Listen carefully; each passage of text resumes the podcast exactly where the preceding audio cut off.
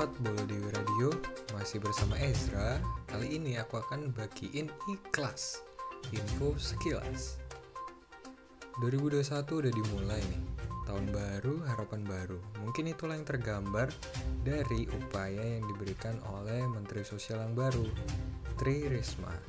Jika sebelumnya bantuan sosial atau disingkat bansos terkendala sampai ke masyarakat yang membutuhkan, Kini, dengan sikap Kementerian Sosial dan Presiden meluncurkan bantuan sosial di awal tahun 2021. Bulan Januari ini, bantuan sosial disalurkan melalui kantor pos di daerah masing-masing. Respon masyarakat pun beragam. Seperti di Surabaya, masyarakat merasa bersyukur atas bantuan sosial karena merasa cukup terbantu dengan hal, dengan hal tersebut. Berikut pendapat dari Pak Paijo. Saya datang sesuai undangan yang diberikan RT. Ya bantuannya lumayan lah, apalagi pada saat kondisi seperti corona saat ini. Adapun juga komentar dari Fitri mengenai pendistribusian yang seharusnya door to door agar tidak terjadi keramaian.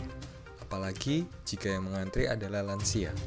Saya lihat di internet ada yang dikasih ke rumah langsung. Gitu kan lebih baik karena menurut saya bahaya kalau lansia yang ngantri. Wah, semoga bantuan yang diberikan dapat memberikan dampak yang baik ya. Dan juga semoga pemerintah mengenai lagi perihal pendistribusiannya. Sekian ikhlas hari ini, info sekilas.